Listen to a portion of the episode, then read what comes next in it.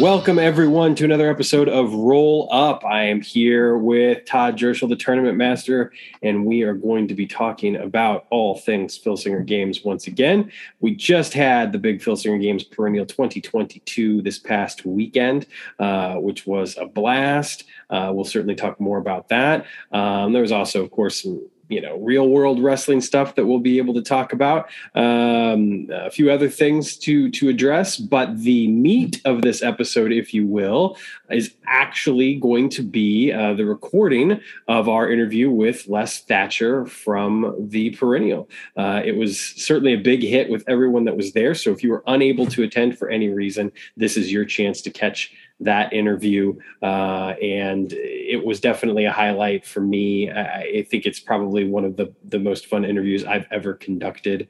Um, I could talk to Les all day. I, it, it you know, it, it, reminded me. I think that the most comparable uh, experience that I'd had as far as like you know wrestling related interviews go is it reminded me a bit of the uh, interview I conducted with uh, Magnum TA a few years back. So we'll talk more about that later. Um, but uh, in the meantime, Todd, how are you?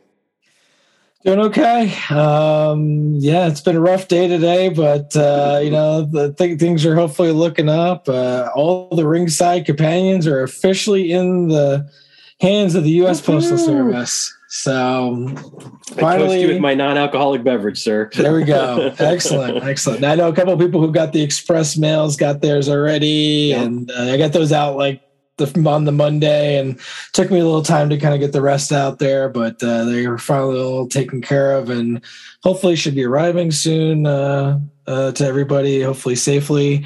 I think so far, everybody who's gotten one has been uh, really liking it so far.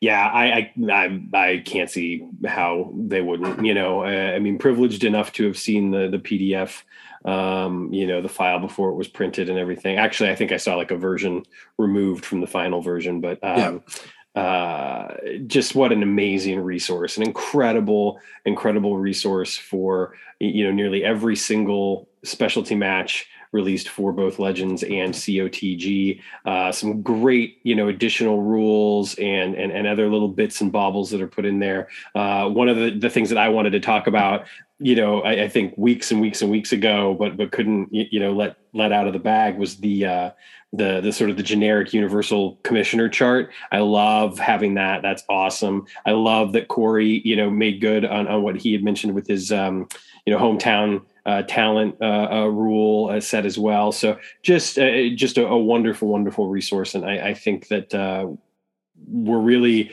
Um, you know, as promoters, it's it's just awesome to have, and you know, as, as, a company, I think it's something almost essential uh, to have as a product. Do you know what I mean? Like we we talk kind of from the promoter's point of view so often about like how this is so essential for you to have, but I think as a company, like this is also essential. This is an essential piece of of merchandise to to be able to have out there and available for people to get because it it, it is so exhaustive.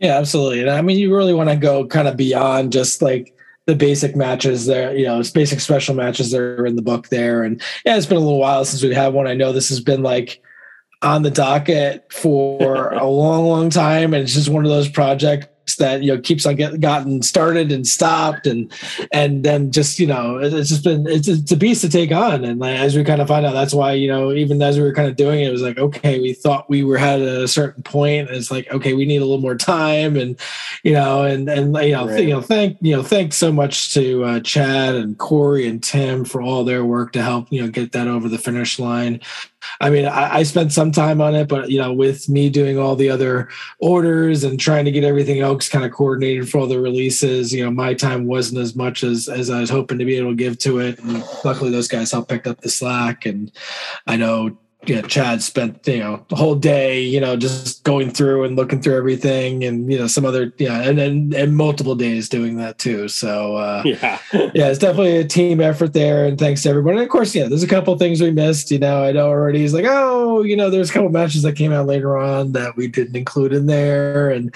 yeah, we didn't have an index in there, but I know Grant jumped in and kind of you know put a little PDF together already. You know, as you know, Grant's always great about that, just being like, oh, there's another resource resource everybody can kind of use, you know, with it. So I mean that that's nice too. So, uh, but yeah, overall, I think it's it'll be an, an awesome, awesome resource for everybody. And you know, whether you're a Legends fan, a Champions fan, like everything is in there for you to use. And and we're gonna follow up next year with some more. You know, like yeah, we we we, we had the indie stuff in there too, and it was just at that point it was just too big and just you know and unwieldy there and so we're just going to split that out do a couple other things in there too like yeah for like a volume two that i think will be more than worthwhile as well yeah yeah i mean you know one of the great things is that i, I think with you know the um the second volume, you, you, know, it provides the opportunity to to address, you know, the couple things that I know people mentioned that kind of got left out. A couple of the, you know, the newer matches, like the brand new matches and stuff. Um, and then you've got the uh, uh, the the possibility, of course, for some new stuff in volume two, just like there was. Oh yeah, we'll, we'll definitely have new stuff in there too. Yeah, yeah, definitely, definitely. Oh, I know. Uh, and uh, uh, so I, I, think that uh, overall, looks like it's certainly uh, a success in the hands of promoters. You know, uh, I, I, think that um, any of the things that have been pointed out have not been done in, even in a critical way. Just more, just to kind of say like, oh hey, you know, the Castellix match, for instance, got you know wasn't in here, um, and it was definitely a case of, you know, just just wanting to have as complete as possible. And I know that I know that Chad made a funny comment on the boards about dropping an anvil on his head. Uh, but like you said, I mean, those guys worked so hard uh, on ensuring that it was uh, the best possible product that it could be. Um, and and something you know like that slipping through the cracks is, in my opinion, and seemingly in the opinion of everybody else, is no big deal.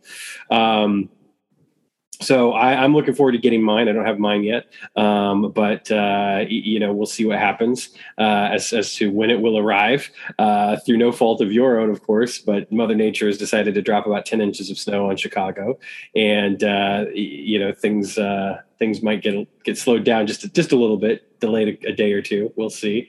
Um, it's funny because the snow stopped about maybe two three hours ago, um, and it's just a short reprieve because it's supposed to start back up in a couple hours. And uh, we've already got I, I, think a little over eight inches on the ground, and we're supposed to get uh, another two inches uh, overnight. So. That'll be kind of funny that it stopped right before dynamite. And it'll pick back up right afterwards. Yeah, there, exactly. maybe you know, I, I, actually, it's funny you mentioned that because I actually in, in the in the background uh, have uh, Dynamite muted because I was I, I, was I was watching the uh, the main event when we started and uh, and, and figured I would just keep it on, but it's now over. I won't say any more than that because please don't because I have not watched here, it. Yet. my partner here hasn't watched it, so we're not going to talk about this week's Dynamite. Let's talk uh, tournaments. Yeah, the tournaments actually went by real quick, and we hit yeah, pretty much on time for most everything there. I was pretty happy with that. Um, let me see if I can call up the tournaments here first of all. I'll throw a couple things out there real quick while you do that. Um, fun, uh, fun stuff to note in my tournament rooms uh, for my brackets. Uh, the for the women's uh, Indies tournament, uh, I thought that the getting to see the Giselle Shaw card and the Charlie Morgan card uh, play out the way that they did, I thought was fantastic. Both of those cards played really well throughout the entire tournament. I felt like they it, to me it was nice because it's like validation when you see something that you've worked on kind of do what you hoped it would do. You know and ty and i talked a little bit about that like even in the room like it was just sort of like you know, because because he did the lion's share of the work, um, you know, and I, I offered some input on Charlie's card. Um, didn't really touch Giselle's card much, but it was just kind of one of those things where it's like, this is really cool. Like those cards played exactly how I feel like they should play, you know, and and I mean that happens nine times out of ten anyway with the cards. I feel like you know everyone does such a wonderful job on them, but it was. um it was just really cool to see the types of matches that were taking place with those cards. And, and, and you know, over on the Legends side, uh, we had some fun, man. You know, uh, I got to take part in a Bobby Eaton and Ricky Morton match. I was, I was uh, Ricky Morton. And uh, yeah, you know, it was just some fun stuff that happened with the way that that Legends tournament kind of got uh, put together. I think it was really cool the the cards that you chose and the fact that like you know we had some tag teams in there that were wrestling singles and yeah, it just led yeah. to some fun it led to some fun interactions so it was it was a, it was a really really cool tournament yeah no yeah nice seeing uh yeah, moondog uh, i think with moondog spot had a nice little run there which was nice and yeah bobby made it to the the final four but um you know, in in the end, Tommy Rich took it all, which I think was was a fitting uh, oh fitting totally there for sure. And then in the uh, the FTR tournament was a lot of fun. With that, that kind of kicked off the day. Uh, that was a black, black hole, hole tournament, with the yeah. the losers advancing, which was very cool strategy. Just trying to figure out, you know, kind of opposite opposite the strategy there. And and funny enough, like the when we did the FTR tournament a year ago, Mayhem won it, and then this one Mayhem like made it, you know, all the way I think to the to the finals or at least to the semifinals. I'm, I'm having trouble finding my uh, my results here, uh, but uh, but in the end, it was uh, actually I think Mayhem had, had, lost in there to uh, the eventual winner or loser Uranus. Uh, yeah. Took it home there, which I thought was a very fitting uh, winner there for sure. yeah, absolutely. I completely agree. Um, yeah, and then um, I, I, yeah, I just thought that the tournaments were a lot of fun, and of course there was also the uh, um, like the the the the the final the perennial tournament. Yeah, the perennial tournament. I think you you had left at that point. We I had uh, we had the, the, winners that were left over at that point. I know uh, Matt uh, Matt Dickendesher, uh, you know, had to leave. He he was the one who won the FTR uh, spot. Um, but we had to, uh, definitely an interesting one. Uh, we had um, a semifinal with um, uh, Jack Briscoe, yeah, against Casey Spinelli yeah. from uh, one of the Shimmer sets, um, and uh, and it was it, for those who stuck on. They saw a wild, wild match. uh, Jack just could not hit a finisher there and like and, and with the ways we, we we and you'd be proud sam we did not use the women's conversion chart on that. We, we went straight on. We're like you know if we're going to do this at least let's use the card stats as is which it gave well Casey the the power advantage on it uh, oh, sure. Bit, which right, right. with with that with that with that rating there. And so it kept on being like the getting turned around and then she would get back on offense. And uh, and then she kept on hitting. She was able to hit her finisher, and like she hit it like a couple times, and he kept on kicking out and barely missing it. And I think she kicked out a couple times as well. And but in the end, Casey Spinelli beat Jack Briscoe in the semifinals in in a banger of a match. I take back everything I've ever said about the conversion chart. so, you know, in all seriousness, I, one thing that I will I'll throw out there real quick that I've thought about a couple of times. Uh, you know, with my my my well known stance uh, on intergender wrestling and the conversion chart and such. Um, I, I, do think sometimes that w- because there's this mindset of you know of of a conversion chart or whatever that I, I wonder what would happen. And, it, you know the Pandora's box is open. It's you, you, can't change it now. But if you could like go back and redo all of the women indies cards, but do it from the perspective that the power and agility ratings are the same continuum for men and women.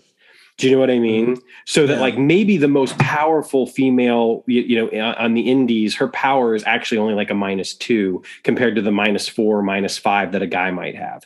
Do you know right. what I, like because let's face it, like you know, Jack Briscoe should probably be stronger than Casey Spinelli. You know what I mean? I would think so. Yes. Yeah. but but on the same token, a lot of those women should probably be more agile than the men you sure. know? So like maybe you know maybe the most agile women should be like a minus five whereas the most agile men on the indies are only like maybe a minus three or something. So it, it, like to me it would be lovely to balance it out that way. But but again the conversion charts there. It exists and and and people should use it at their own discretion and sometimes it makes sense to do that and it's up to you promoter et cetera et cetera. That said spinelli beating briscoe in any universe regardless of conversion charts is just wild. Yes yes yeah. Well luckily you know she, she did have a little Julia tried her best in the finals, but Bob Backlund kind of had the advantage in both the power and the agility, and and overall, just you know, just the, the stats didn't work out. Uh, you know, to, to, to give her a, a shot there, and, and eventually she card so much. Yeah, eventually I think she tapped out there at the end, uh, and Bob Backlund did kind of win the uh, perennial championship uh, with um, uh, Brian Vanderwall winning that one. So he is our our champion. So now Big Van Vader and Bob Backlund are not available for use in the uh, in the perennial. And, you know, that kind of I was kind of thinking, you know, with the um, with the Galacticon Cup, it's always been really focused on the. Even though we've allowed legends in there, it's only been Champions of the Galaxy characters winning, and it seems to be very Champions of the Galaxy focused. I kind of like that the perennial might be a little bit more legends focused in, in, in the perennial cool. championship. I kind of like that. Yeah, I, I think that's really cool. So. Especially because, like, if you look at it, uh, you know, to bring out the word tent pole again, uh, your tent pole events could be kind of Galacticon and the perennial. You know, yeah, that's what I kind of really see. Like got yeah. yeah, beginning of the year, middle of the year. Um, and you know we you know kind of and we have the other two quarterly events which are definitely going to yeah I, I, think for Absolutely. now we're going to continue on but those are going to be smaller events uh, right. and uh, yeah we did talk a little bit during the convention about you know an upcoming one of that and you know maybe doing it WrestleMania weekend although kind of going through I think it might just be early part of WrestleMania Sunday perhaps might be the the plan for that nice. um, I think that that kind of works out best for a lot of people who I knew wanted to be involved in it uh, that Sunday, I think, was the best. And I think now the NXT's added something Saturday and whatnot. It's like, okay, we, I don't want to like go against like the big cards that people want to see. You know, if we can kind of fit in amongst there. Sunday, Sunday afternoon seems to be a little bit of a, a, lull in the whole WrestleMania weekend type of thing. There's not as much of the all the indie stuff kind of wraps up by Saturday, and you know with the NXT then too. So I think Sunday early seems to be the right the right play, and you know I'd probably be you know not as many tournaments. I think that was one thing I kind of heard a little bit. It's like ah, I think people are really into the the panels and stuff like that. Yeah. We'll kind of keep the same time with that, and maybe cut down the tournaments a little bit for that. Well, but we'll we'll keep a more expanded tournament schedule for Galacticon and Perennial because that tends to be a little bit more of a focus uh, for those. I think that's uh, a great and, idea, and then a little smaller on on, on the, the, the other two quarters. Then, yeah, yeah. I mean, one of the things, uh, certainly the feedback that I've heard, you know, people are just jazzed about the guests. You know, want want to continue having yeah. types of guests, and I think that the wonderful thing is, is it's like you know we have we we we certainly have enough connections to have a steady supply uh, of, of, guests. You, you know, yes. a very diverse roster of guests, not necessarily always going to be, you know, somebody like a Les Thatcher or whatever. Um, but that there's certainly a lot of people out there, uh, indies related as well as legends related, that, that we can call upon, you know, hopefully for that.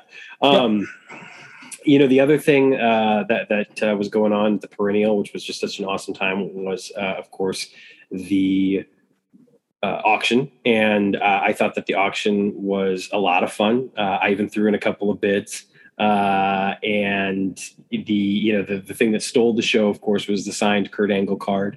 Uh, yeah. We had both uh, Grant Baciocco and Troy Peterson very generously bid high on the card, and then donate the card back to the auction so that when all was said and done the card basically went for like $655 i think yep yep yeah exactly um, yeah. so raised raised over over a grand for the uh, tnt hall of fame which is just yep. fantastic um, and, and, and, I realized I forgot to put one item up for bid because I didn't actually have the physical thing next to me. And I kept on remembering early in the day, I'm like, I got to remember to put this in there. And I completely forgot. And so I think it's going to be up there. It's going to be put up as kind of almost like a silent auction type of style, but not so silent because people will just be able to bid on it and know it. But uh, um, uh, I signed Les Thatcher card, the black and white card. He he said yes. he's going to personalize one. Personalize I mentioned yeah. that before, and I completely forgot during the whole best there. So. I forgot too because that was the thing. Like I had, you know, eh, the conversation that we had with Les went a went over time, and b was just so much fun and so wide ranging that like in my notes I had my notes laid out, and that was one of the things for me to mention last. I was going to mention it, and yes. and and and I and I didn't. So it's it's not just you. Okay, but we'll we'll put that up. It'll be kind of like a special extra auction there. Uh, I think I'll start by the time uh, you're hearing this. I think maybe I'll I'll kick that off and send out be sending out a note out to everybody to to to, to bid on that uh, through the message board. And we'll at least get something there because yeah, he you know Les said he he would he would sign one. Um, and yeah, he's, he's he was just great to work with and and, and to yeah. talk to overall.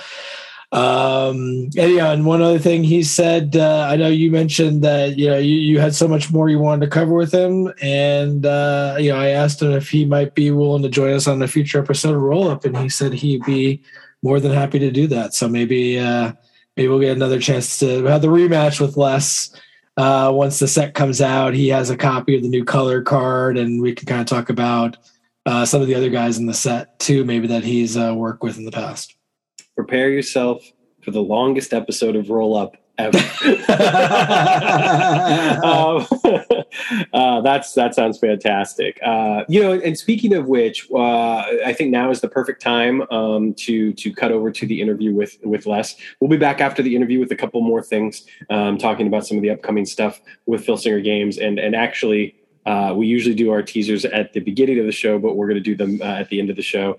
Uh, so we'll we'll talk about all the the new announcements um, and a couple of other little things. Uh, we'll get to that afterwards. But um, wanted to, of course, share the interview with Les Thatcher. Um, with anyone that wasn't able to to make it. So uh, if you you know if if you were there and you want to relive it, please listen. If if if you uh, you know aren't interested in that, then skip forward about you know forty five minutes or so, and, and you'll be uh, towards the end of the show, and uh, you can hear us babble on about other stuff. Uh, but in the meantime, here is our interview with Les Thatcher from the Filsinger Games Perennial 2022, January 29th.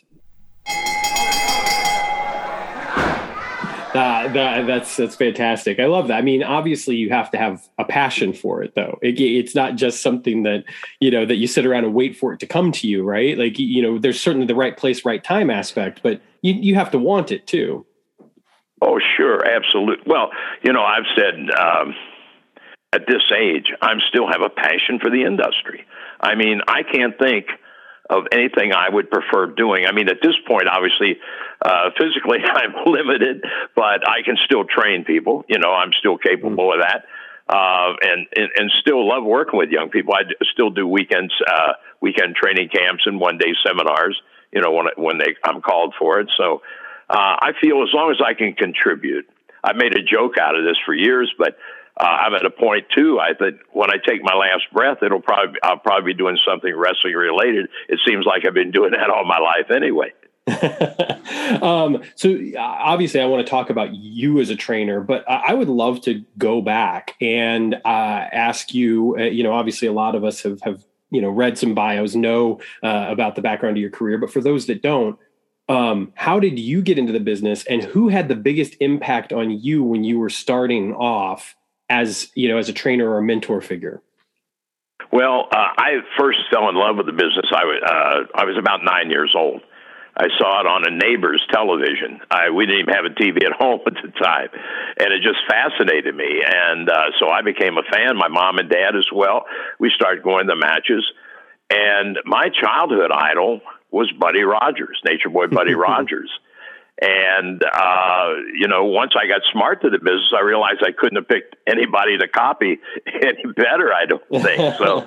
uh, you know, but uh, yeah, it's. Um, well, I started, actually, I guess I attended the first ever legitimate wrestling school, professional wrestling school that was ever existed. That was Tony Santos in Boston. And I was looking for a way to get in the industry, you know. And of course, back when I was a teenager, it was a closed shop. I mean, yeah. kayfabe was was in vogue, thank God. But uh, so anyway, I, you know, it's it's the nobody can open a door for me. I'm asking, well, I get bigger kid, get experience. Where do I get experience? But in picking up a wrestling review magazine, when back then this would have been 1959, there were probably eight or nine uh, monthly ma- wrestling pro wrestling magazines on all the newsstands. And Wrestling Review had an article on Tony Santos, who was uh, taking aspiring young athletes who were interested and trained to be wrestlers, uh, you know, to train with him in Boston. So I wrote him a letter and got a trifold brochure back, which I still have, by the way. Wow. And so uh, at age 19, I packed up in February of 1960, got on a Greyhound bus, and went to Boston. And that's how I broke into the business. And then later, that's where Dusty broke in about nine years after me.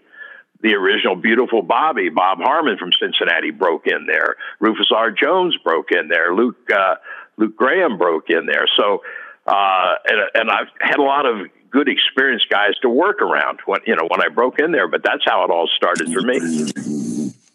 And, and early on, um, you know, when when you were just out of out of training, I mean, I guess if you ever really stop training, right? I mean, you're always learning. That's the whole point. But um, early on, who were some of the people that had the biggest impact on you um, in learning the ropes and and uh, and you know becoming a better wrestler?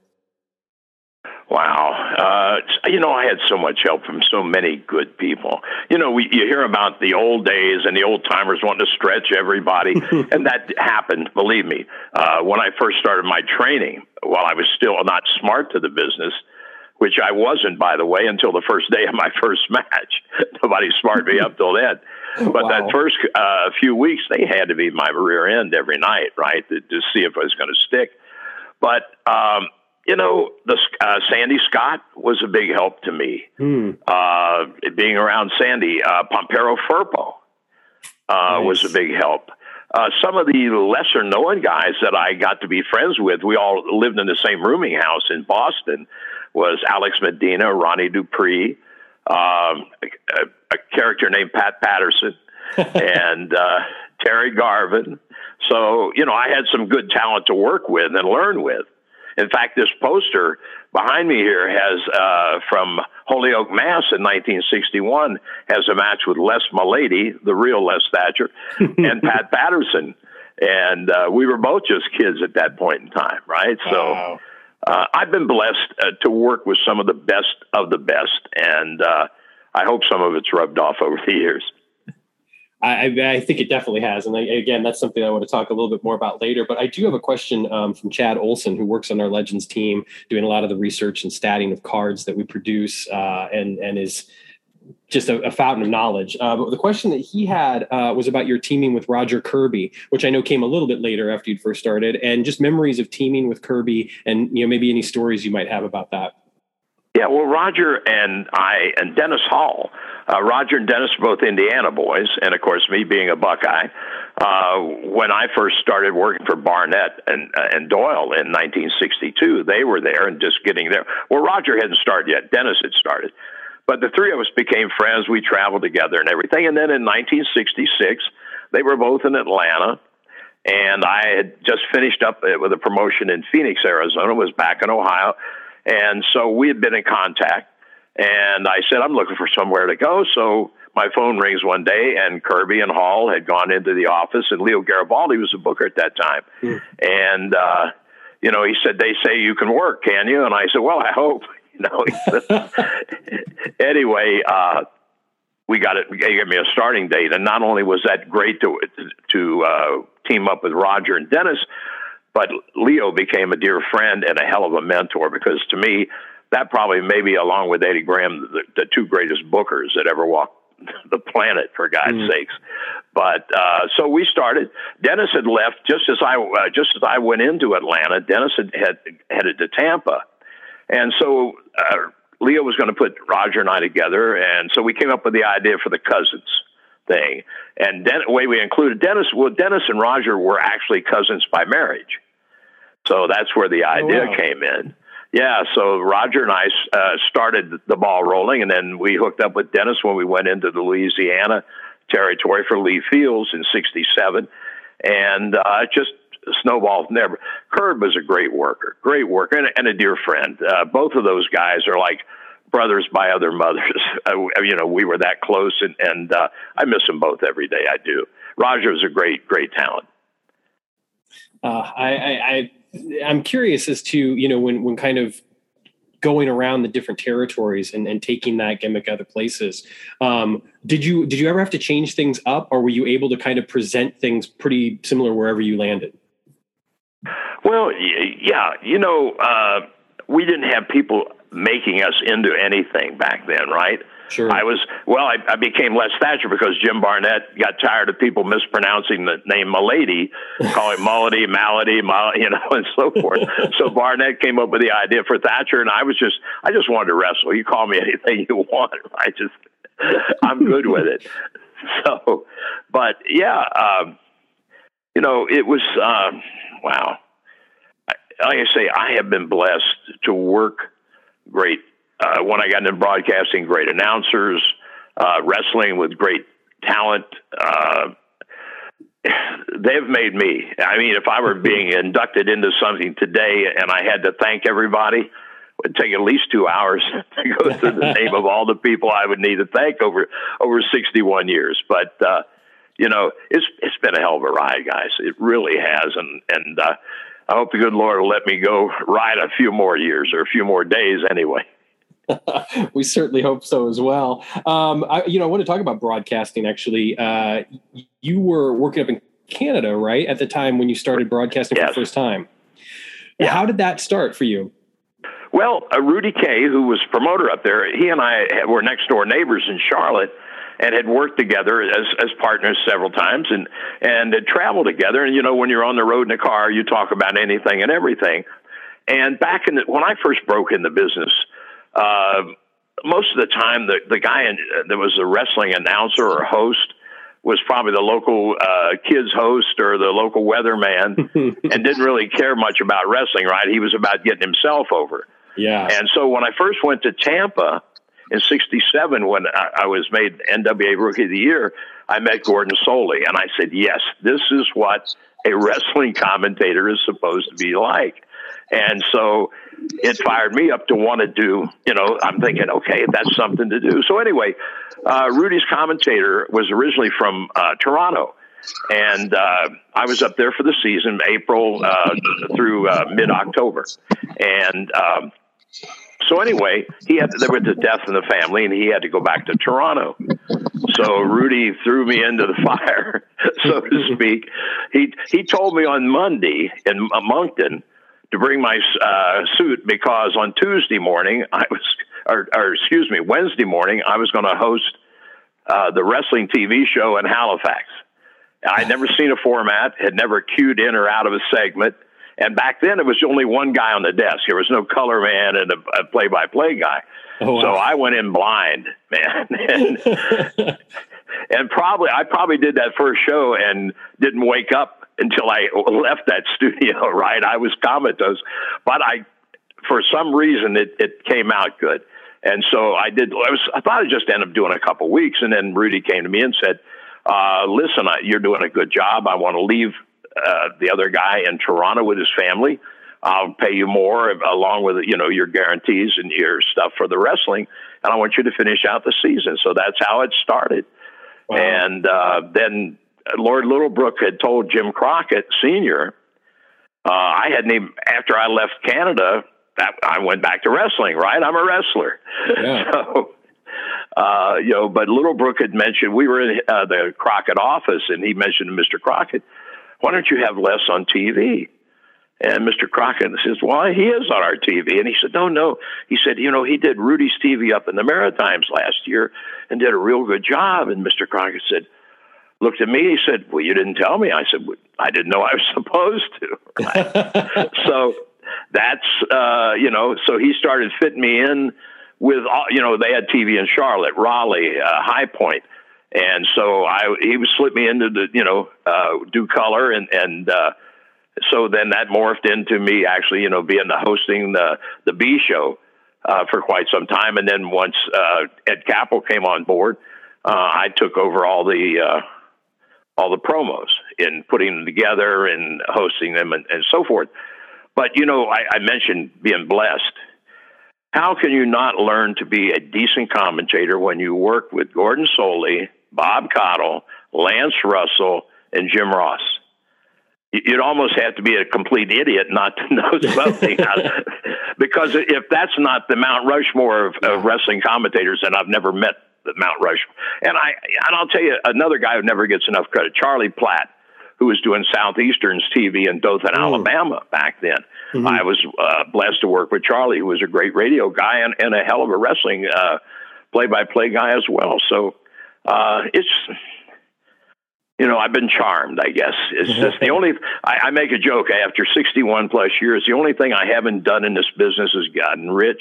And I think it's a little late for that. So, well, I, you know, they always say you get what you give. And clearly, you know, to, to get so much and have these experiences, these rich experiences with other people, I'm sure that people would say the same of you.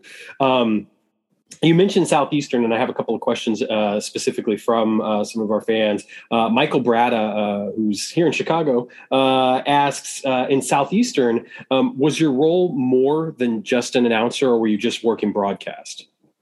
No, I was. Uh, I had my fingers in a little bit of everything. Uh, well, Ron, to start with, I first wrestled here in Knoxville in 1968 for John Kazana. I've actually worked for five different promotions in this city uh, wow. uh, since 1968. but uh, I'd, I'd gotten over as a, as a baby face here as a wrestler in 68, 69, part of 70. And so when Ron bought it in 74, he called me. We, would uh, become friends in Florida in, in 1970 and had uh, maintained the friendship and, and stayed in touch. And he called me and said, I bought Knoxville. I don't know anything about television. I want you to come in and build me a TV show. You have carte blanche as long as it makes sense. And so I love the, you know, that, okay, let's do this. Yeah, that freedom. And, so uh, we built, uh, well, a lot of the things we did for the first time in 1975 on television had never been done in wrestling television. And some guys said we couldn't do it, it wouldn't work. But today it's being done in everybody's show every week. So yeah. I guess we did something right back then, too. So uh, I, I was very proud of the innovations that we did with. But yeah, I helped Ron behind the scenes as well. Uh, was, you know, I was a sounding board, but then I, you know, uh, besides producing the television, well, I wrestle actually when he first bought the territory. Uh, Nelson Royal and I were the baby uh, top babyface uh, team, mm. and we we had a f- feuds going and everything. And then when Nelson uh, phased out and uh, went on to be the NWA Junior Heavyweight Champion, uh, you know, I got more involved with. Uh, well, I did a lot of the PR work here too. We uh, we had charity softball games. Uh, we had uh, a charity basketball game, which included uh, the current mayor at the time and the former mayor, which didn't even speak to each other, right? and former uh, U- University of Tennessee football players who had played pro ball, basketball players who had played pro uh, basketball, and things like that. So uh, we have a. Uh, you know, it was it was a great time here. It was uh, it was a great run with Ron, and uh, I think we, like I say, I'm proud of what we did in terms of adding to what now is commonplace in wrestling television. Speaking of, you know, one of the questions that we had from Carl Zilla uh, was uh, about the creation of the personality profile um, and how you, you, guys sought that up, um, and if you had a favorite personality profile interview. Well, you know how I came up with the idea is um, in 1966 in Atlanta the first time I was on TV and Ed Capral was going to interview me, Leo said, "You don't, we don't have you figured into an angle here or a storyline by current uh, terminologies." and he said, "But is that drag racing stuff that you on your PR?" Is is that a shooter? Is that a work? I said, no, it's a shoot. I was driving dra- uh, drag cars when I was 15. Before I had a driver's license to drive on the street, I was driving a racetrack. Wow. And so I said, no, it's a real thing. He said, know anything about drag racing in, in uh, Georgia? I said, yes. Talk about it. Ed's going to ask you. So then the following week, we were in Augusta, Georgia at Bell Auditorium, and a lady said, My grandson wants to talk to you. You're going to be standing out. I said, Yes, ma'am. So he was 13 or 14 years old. I was signed his uh, autograph book. And I said, Do you come to Bell Auditorium every week with your grandmother? And before he could answer, she said, First time he's ever been here. uh, he comes to my house and watches uh, wrestling every Saturday with me. But until he had heard you talking about hot rods, he didn't want to come. He wanted to meet you because of the hot rods. So right away, I thought, I've sold a wrestling ticket, not because anything to do with wrestling, but because yeah. a young man has a comparable hobby, right? We identify in some other field, which was part of the thing. And then, um, you know, football, back before they had 15 ex ball players doing analysts at halftime. They had to fill that halftime with something besides marching bands.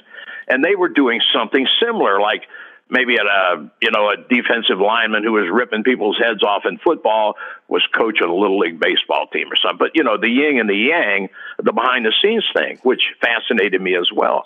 Yeah. So when I came up with the idea for personality profile, I'm thinking why don't we do the same thing with wrestlers, right? Well, NASCAR is the same thing too. If you drive a Ford, you and you if you like NASCAR, you probably like a driver who races a Ford, right? It's it's the identification thing.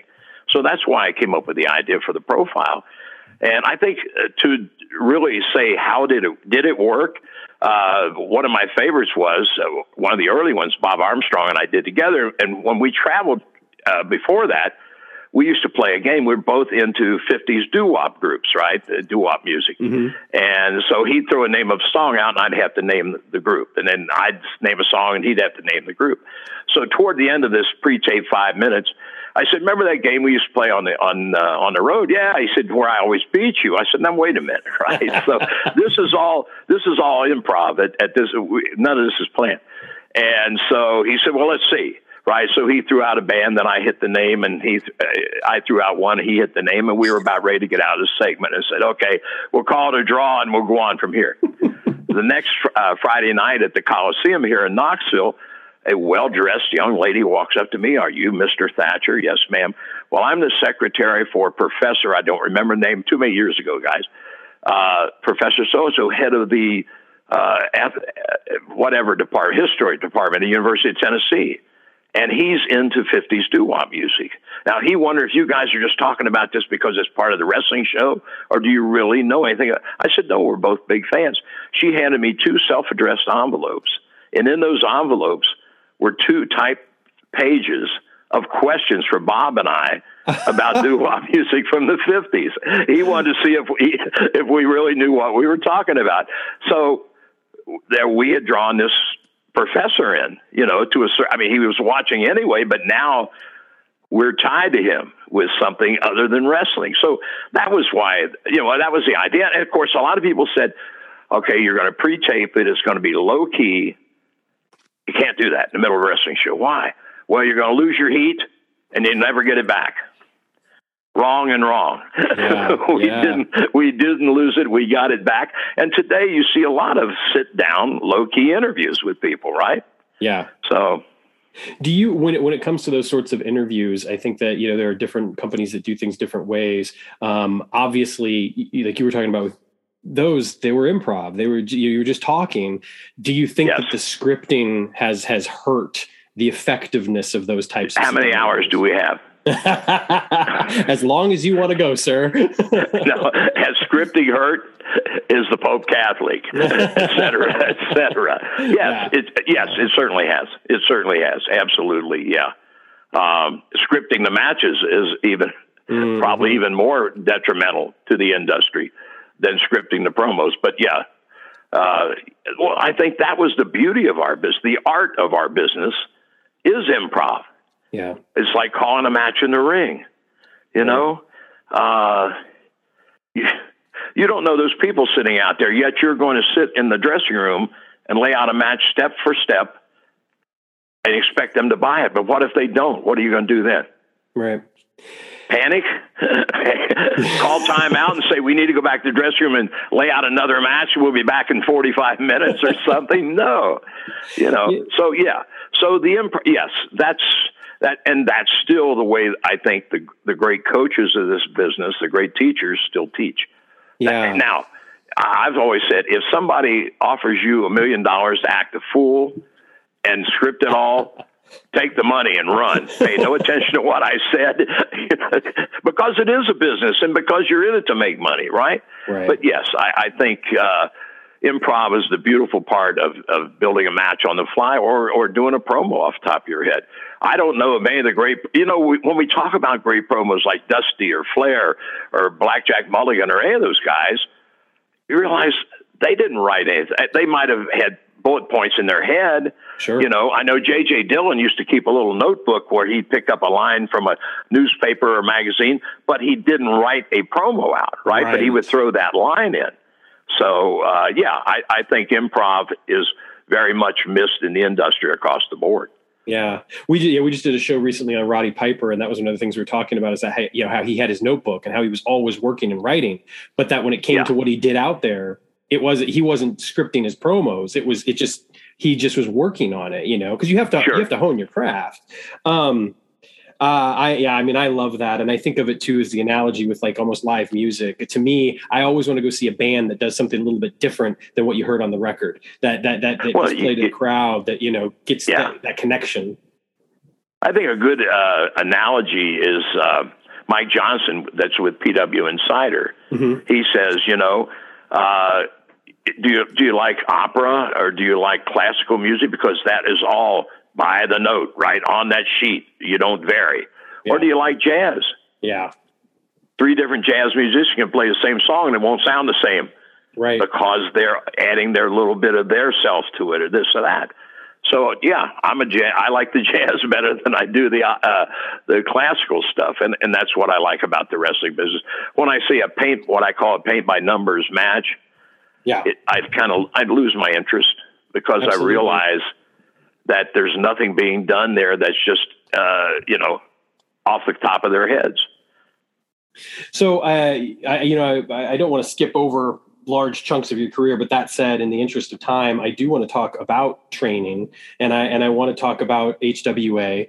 Um, so I'm I'm curious. This is another question from Chad Olson. Um, when you started Heartland Wrestling Association, was there anybody that stood out to you the most initially when you you know you brought these kids in? Anybody that stood out to you, uh, and who made the most progress along the way? You think? Wow, I'm proud of a bunch of the guys that have come through HWA. Of course, uh, Shark Boy, uh, Nigel McGuinness. Uh, Nigel, I'd have to say, is maybe uh, the the guy I hold up, right? Because he's done so much other than just you know uh, being a great wrestler. Yeah, and it, it's a shame his career was cut short because of health issues. But uh, I've, gosh, don't ask me to say one special because I, there, there's guys who have never made it to the big dance that I still think belong there, right? And because you got to realize in our business, it's not like football. If you can kick, pass, block, throw, whatever, uh, you're going to get a contract. You can be the greatest wrestler in the world, but if they don't see something else in you, mm-hmm. you're not going to get work. You're not going to get pushed, right? Because it isn't real. And yeah. that I think therein lies a big problem, you know, sometimes because people are being overlooked. But uh, yeah, I'm, uh, wow. We've had so many guys. Well, when I had the contract too, I realized I had so many guys Shannon Moore, uh, Kaz mm. Hayashi, uh, Jamie Noble through my oh, place, oh, yeah. BJ Whitmer, who now produces for AEW. The Blade in yeah. AEW started with me, uh, Pepper Parks. Uh, yeah, I've, I've had so many great kids, and uh, I call. I still try to stay in touch with as many of them as I can, and uh, it's it's amazing to watch them grow. And mm-hmm. because they are like family, you know, we spend so much time together. It's it's like watching one of my own children grow. well, you know, speaking of specific names, uh, you know, somebody that is obviously, I think, on a lot of our minds lately, and is probably one of my favorite guys, uh, is Jon Moxley, and and seeing you know everything that he's accomplished, and I've been a fan of his since you know the crazy death match days to kind of the, right. know, the early sort of catch stuff that he was doing to you know obviously his NXT WWE stuff, or actually it was Florida Championship before uh, but uh, I would love to hear uh, about you know some of your early memories of, of, Moxley and you know your thoughts on his career now compared to maybe where he was you know 10 15 years ago. Well i you know john uh, john first uh, he came to hwa when i still owned it but then he I was not in preparation to sell it right at that point in time, but it, you know, before uh, a year hadn't even passed, and, and I had sold the company, but I had maintained connections. And it uh, actually, when John first started, they had started they had started him with another guy as a t- tag team, and it just it it wasn't working. And I mean, I I saw it and everything, uh, but it didn't jump off the page. And I said, well, these this guy's going to make it, or this guy's going to be good. But then a couple years um, a couple years later.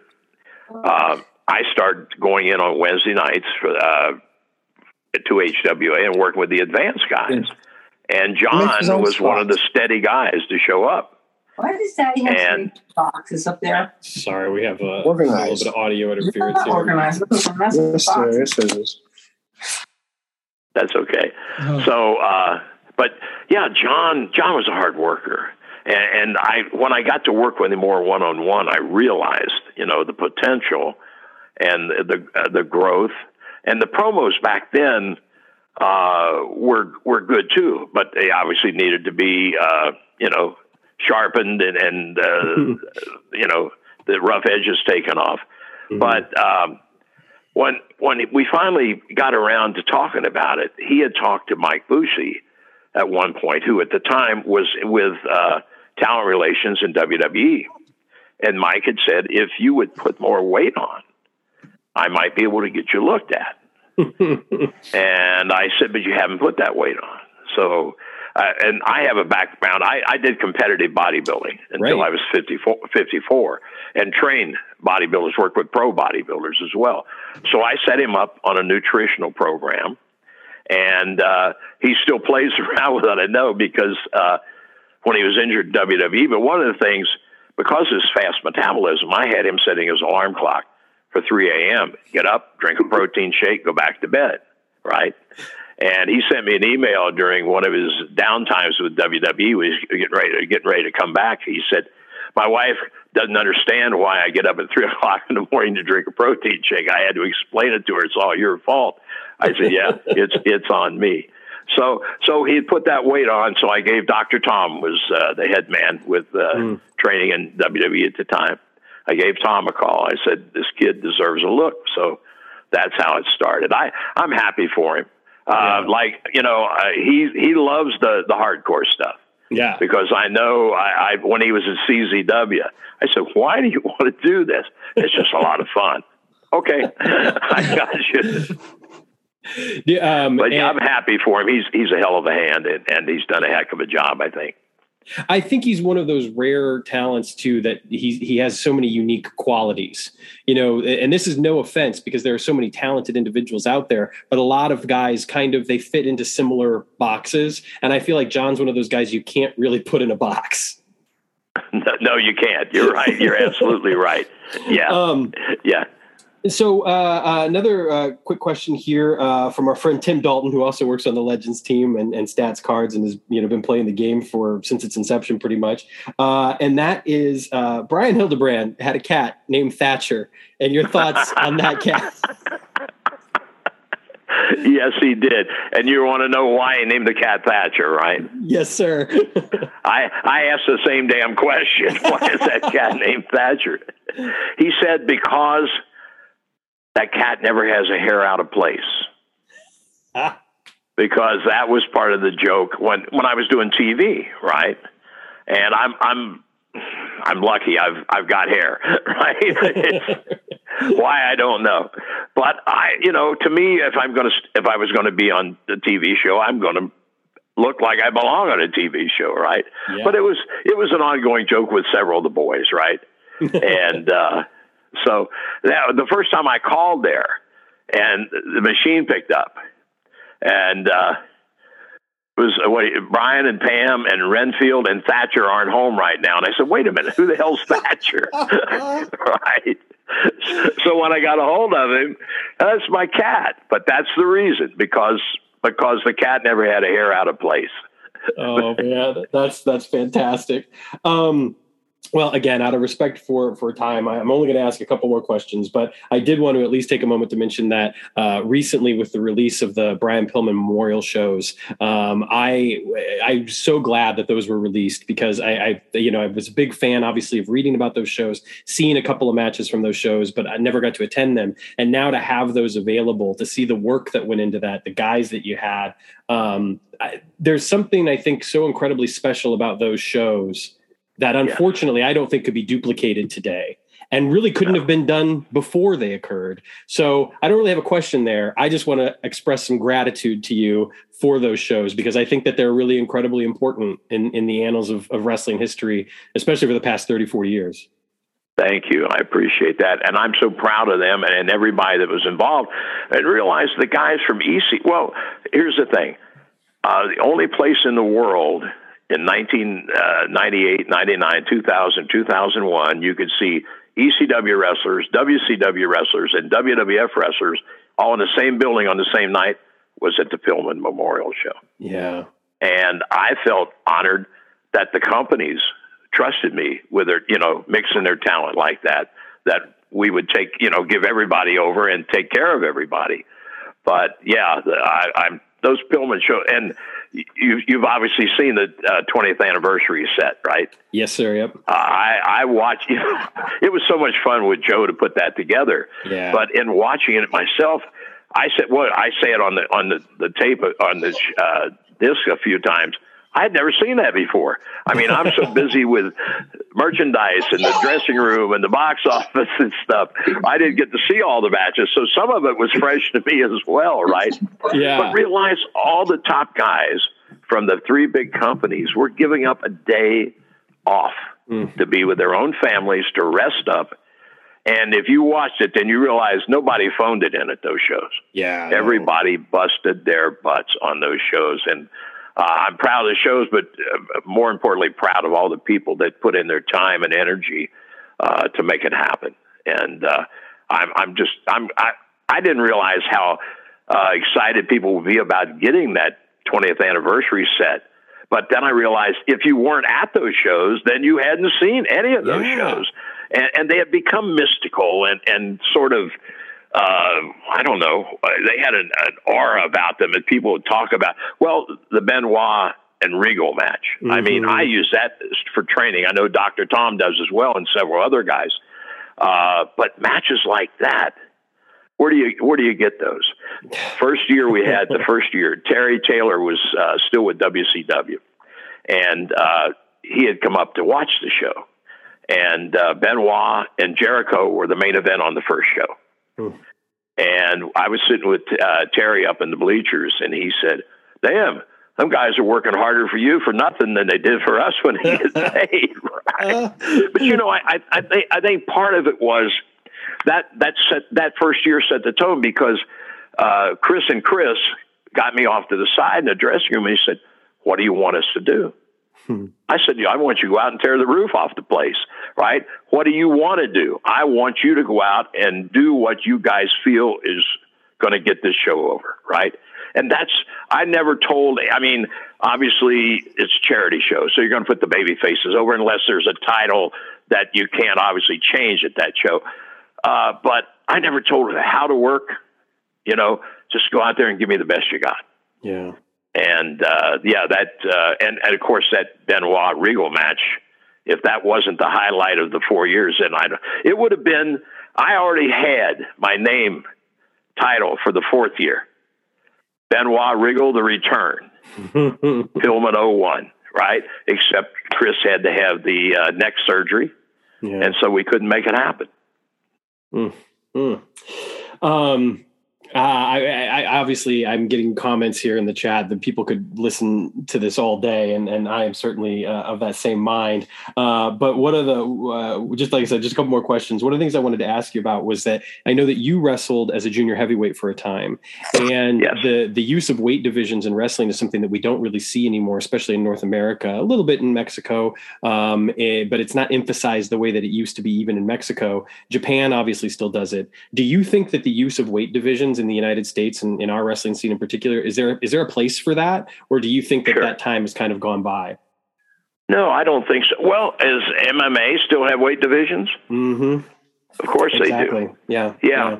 Yeah, I, I, yeah, I see a value in them. Well, I, there's a lot of what everybody calls old school that is still. Va- I mean, well, here's the thing too. In talking about training, the foundation, the basics are the basics.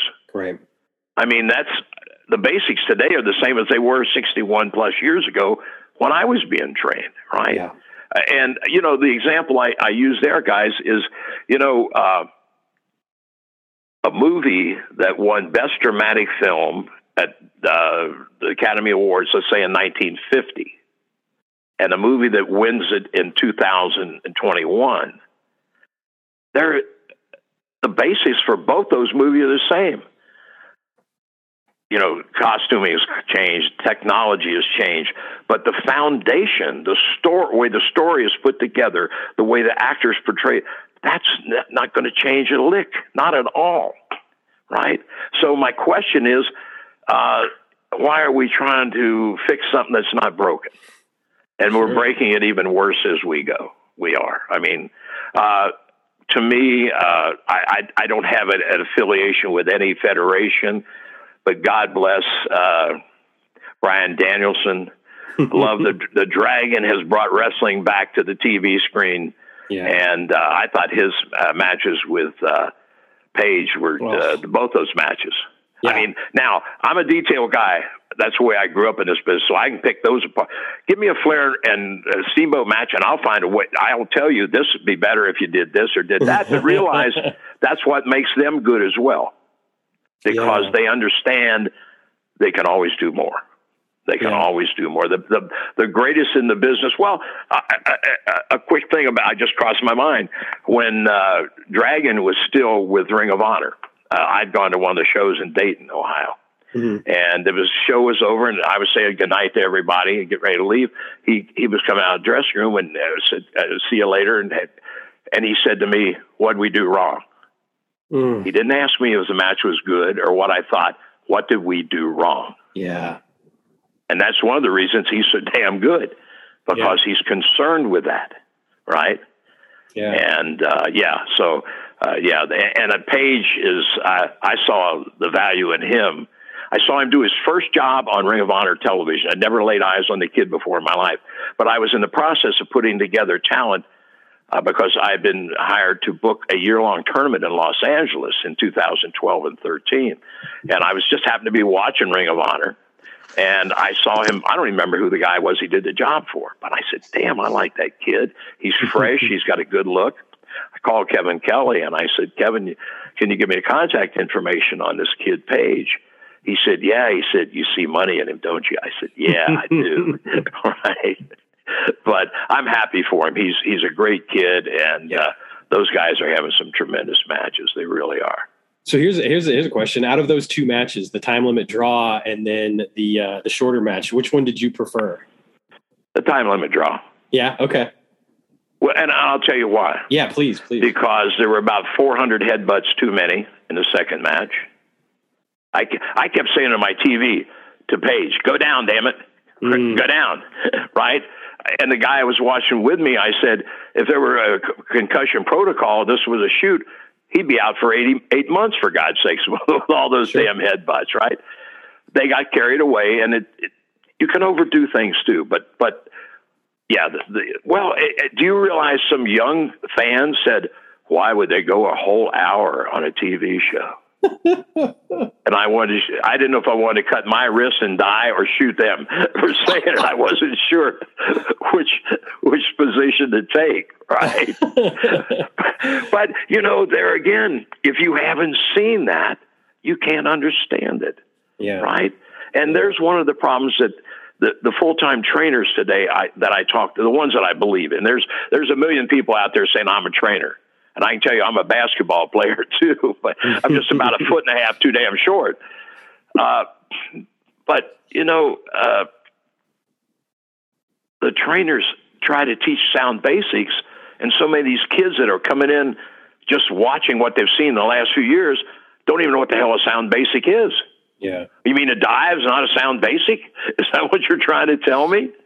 You know? So it, it's tough to teach. I mean, you know, back when I was watching and learning, I knew what top wrist lock, drop, you know, this, uh, you know, you, you watched hold, you saw them all the time. Now, if you really start watching the matches, how many holes do you actually see in the course of an average match today? Right. So now I'm trying to teach this kid this. He's looking at me like, when we learn to dive, right? Yeah. when are Yeah. going to do the comedy that's not funny? I don't know. When are you going to do that? Well, uh, yeah, you know, I mean, obviously you mentioned Bryan Danielson, Adam Page, and there and there are guys, you know, Eddie Kingston. I think either CM Punk, you know, right now. I mean, there are guys out there that are clearly, you know, working those foundations and saying that this is what's important, and we can add a little stuff here and there, but but like you say, the foundation is is obviously Right. the most important part. Um, speaking of foundations, one of the foundations for this is another awkward transition, but one of the foundations for uh, the past couple of years for us in, in not only getting new names signed to the game with Legends of Wrestling and and being important to our relationship with the Tragos and uh, Hall of Fame um, has been Jerry Brisco, and uh, I would love to uh, to hear hear some Jerry Brisco stories from Les Thatcher.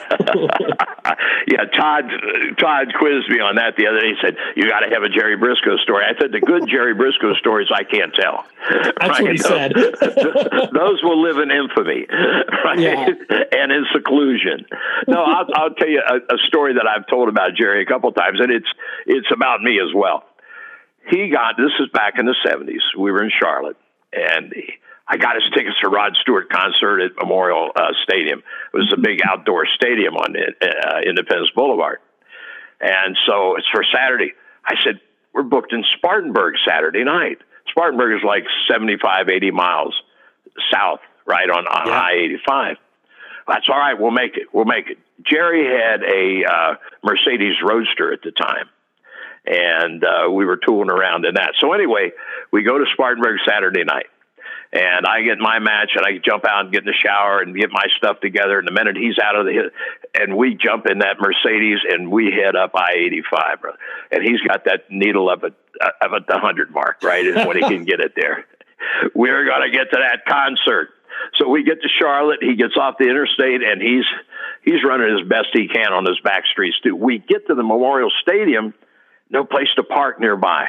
Oh. We have to park six blocks from the stadium. Right now, we're sprinting right to get back to the stadium. We don't want to miss any more of the concert than we just have to give our tickets and it's concert uh, it's festival seating so we're trying to work our way up to the front the, and the uh, uh, host comes on the microphone at, at, when we walked in the stadium nothing was going on right at the time he comes up and he said and for his last song tonight rod wants to do ah right i looked at jerry i said what the hell right so that's what we saw. We saw one song. Rod, Oh, we saw Rod. Stewart close his show, and that's we run.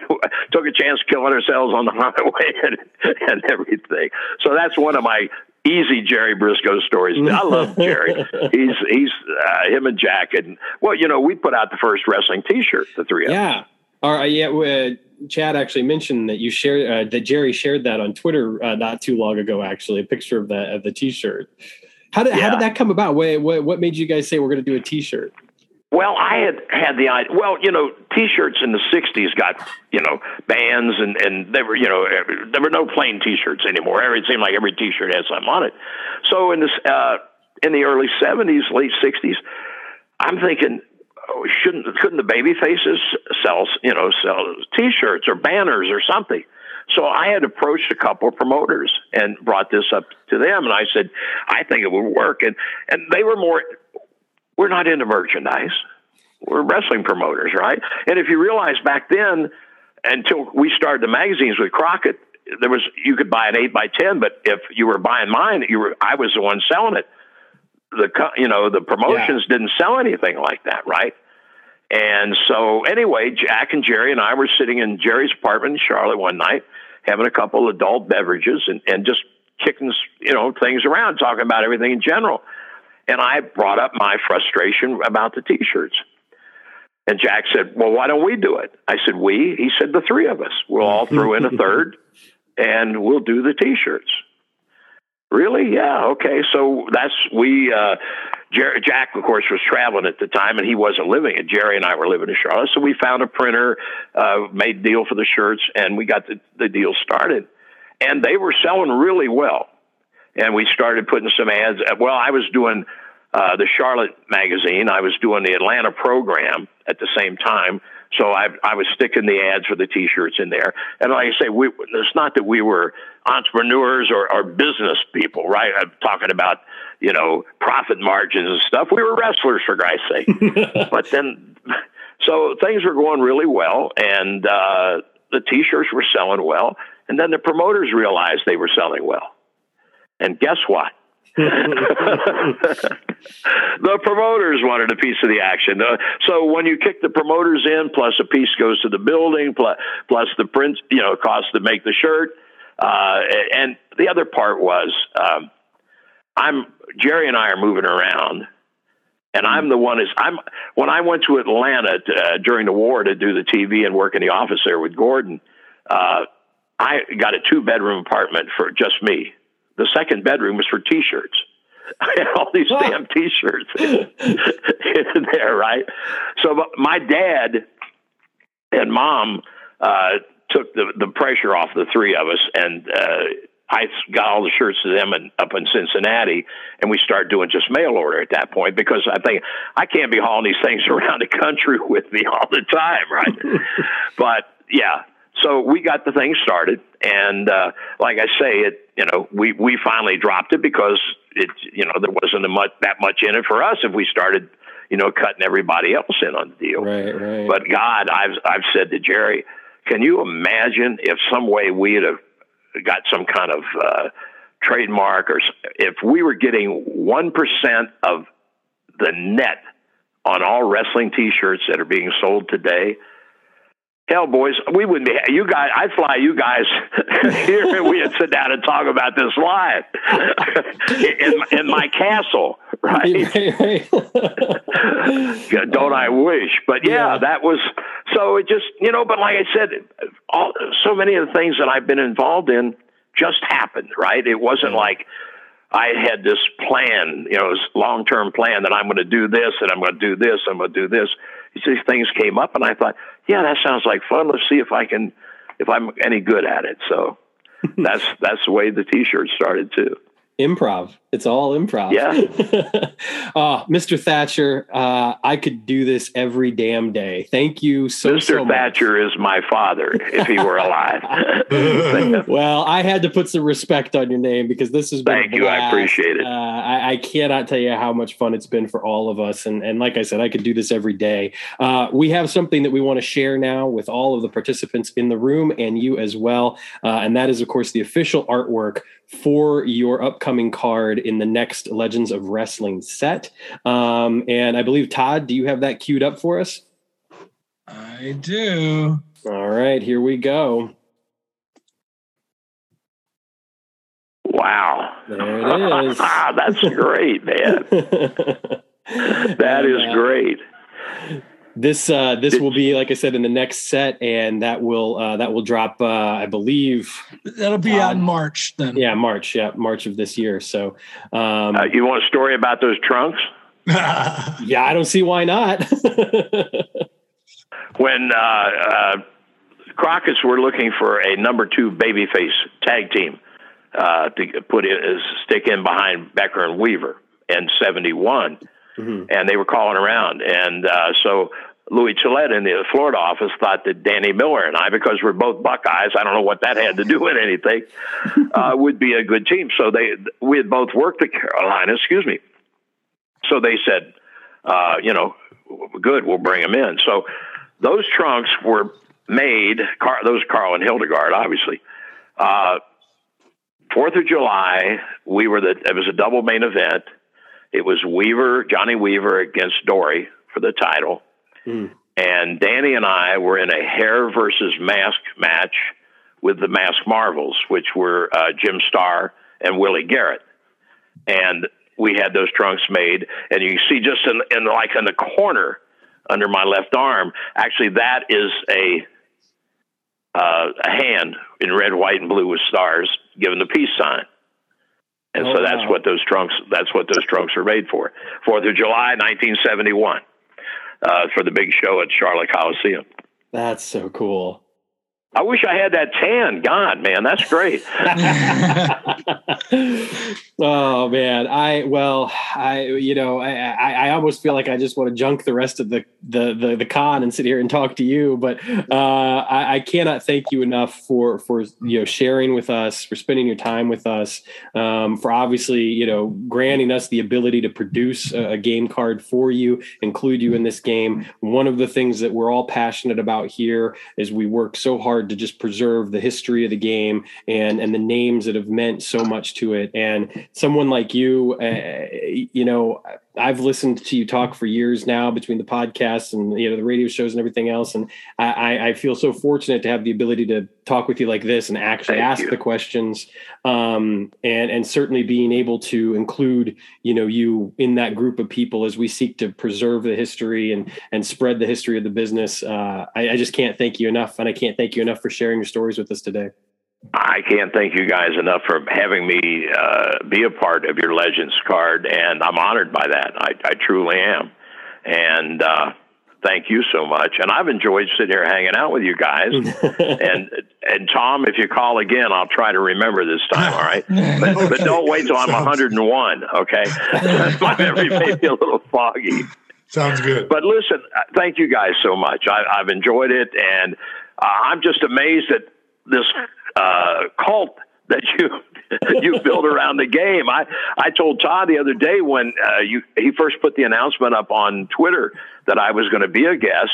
And a couple friends of mine I didn't even know played the game. said, "Hey, I'm I've got that game." I thought, "Wow, that's great." So, yeah, I'm I'm honored to be on it, and uh, it's been a pleasure hanging out with you guys and talking. And thank you for respecting the industry and preserving uh, the history of it. I appreciate it so much. God bless you all, and enjoy the convention, please, and enjoy the game. Thank you so much, Les. I hope we get the Thank chance you. to do this again sometime. Yeah. Uh, let's anytime. Just give me a. Sh- we figure out how I can get on here and, and do this. hey, uh, Maybe I'll get um, stay, live long enough to get smart about that. I don't know. but guys, thank you so much. Thanks. Hey, everyone, if you want to take yourselves off of mute, let's give him a big round of applause. Thank you so much, Les. Thank you. Thank you, guys. Thank you, Les. Thank you. Thank you for, uh, Thank you for sharing. Thank everything. you all.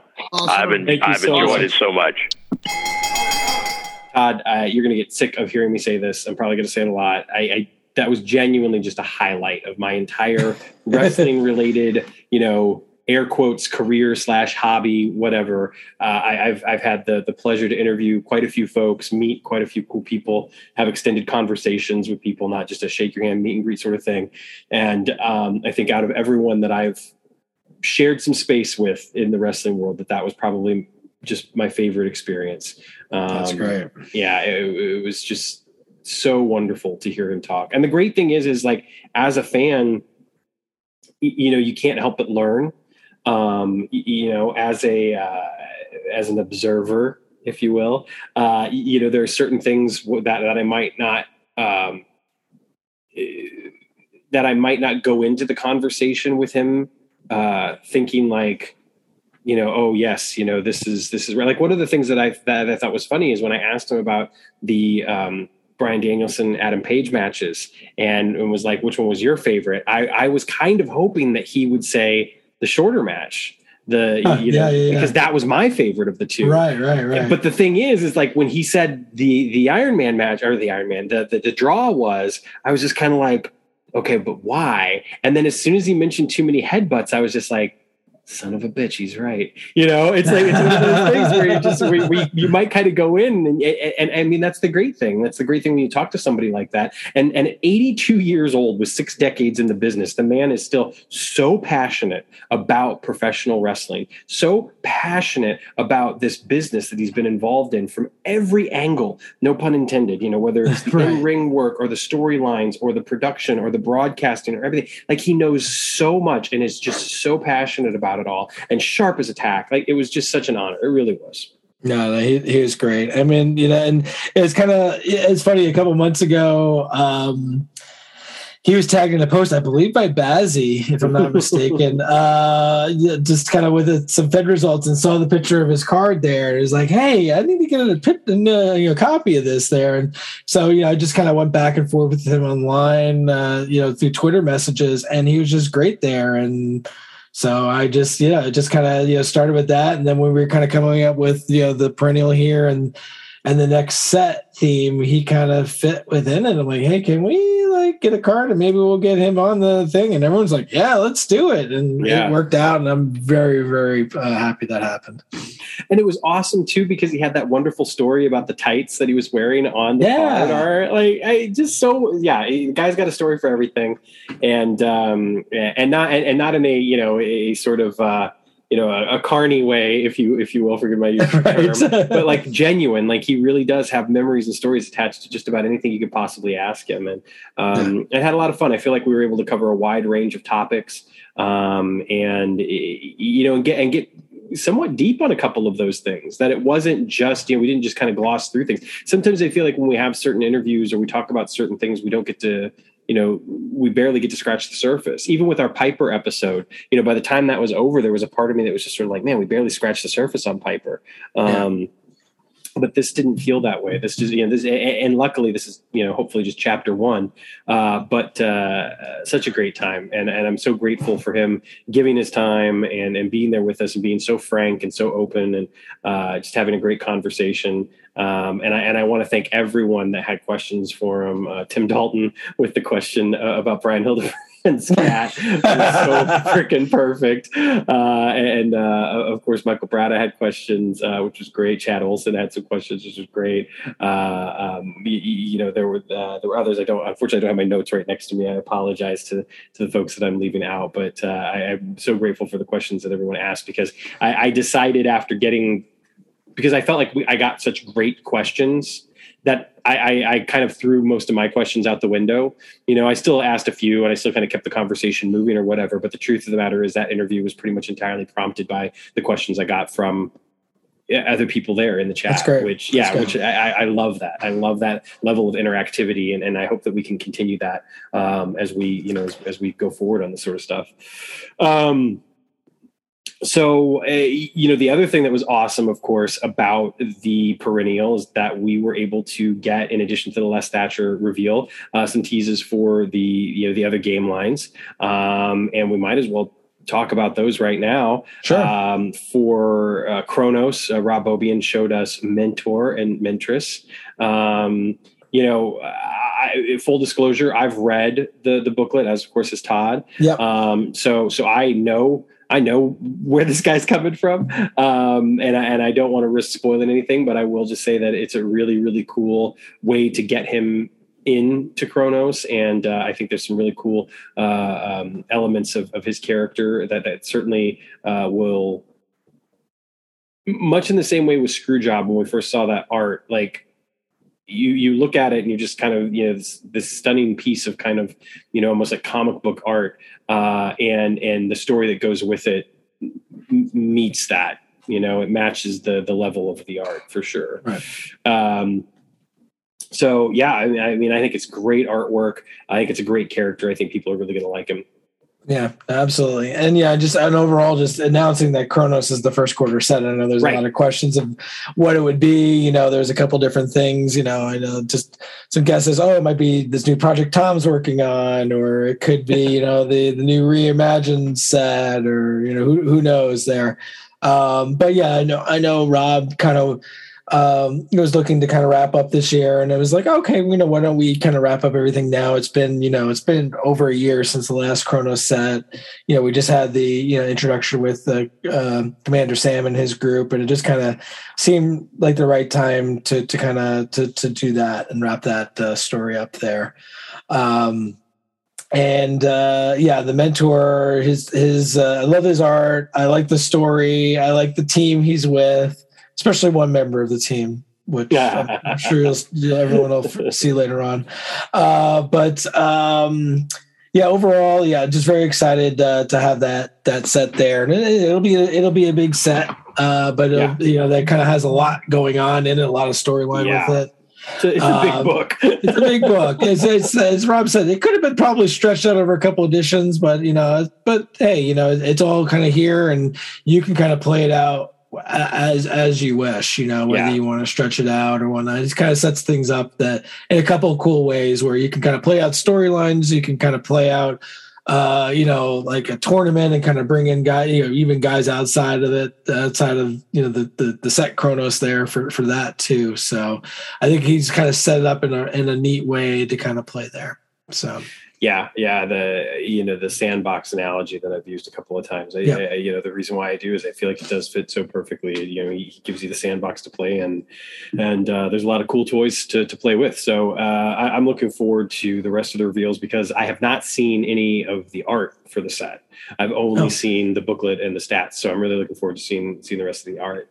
Um, next up uh, on actually one more thing, kind of COTG related, we did get confirmation from Mike that uh, we will be having the rest of the black and white sets.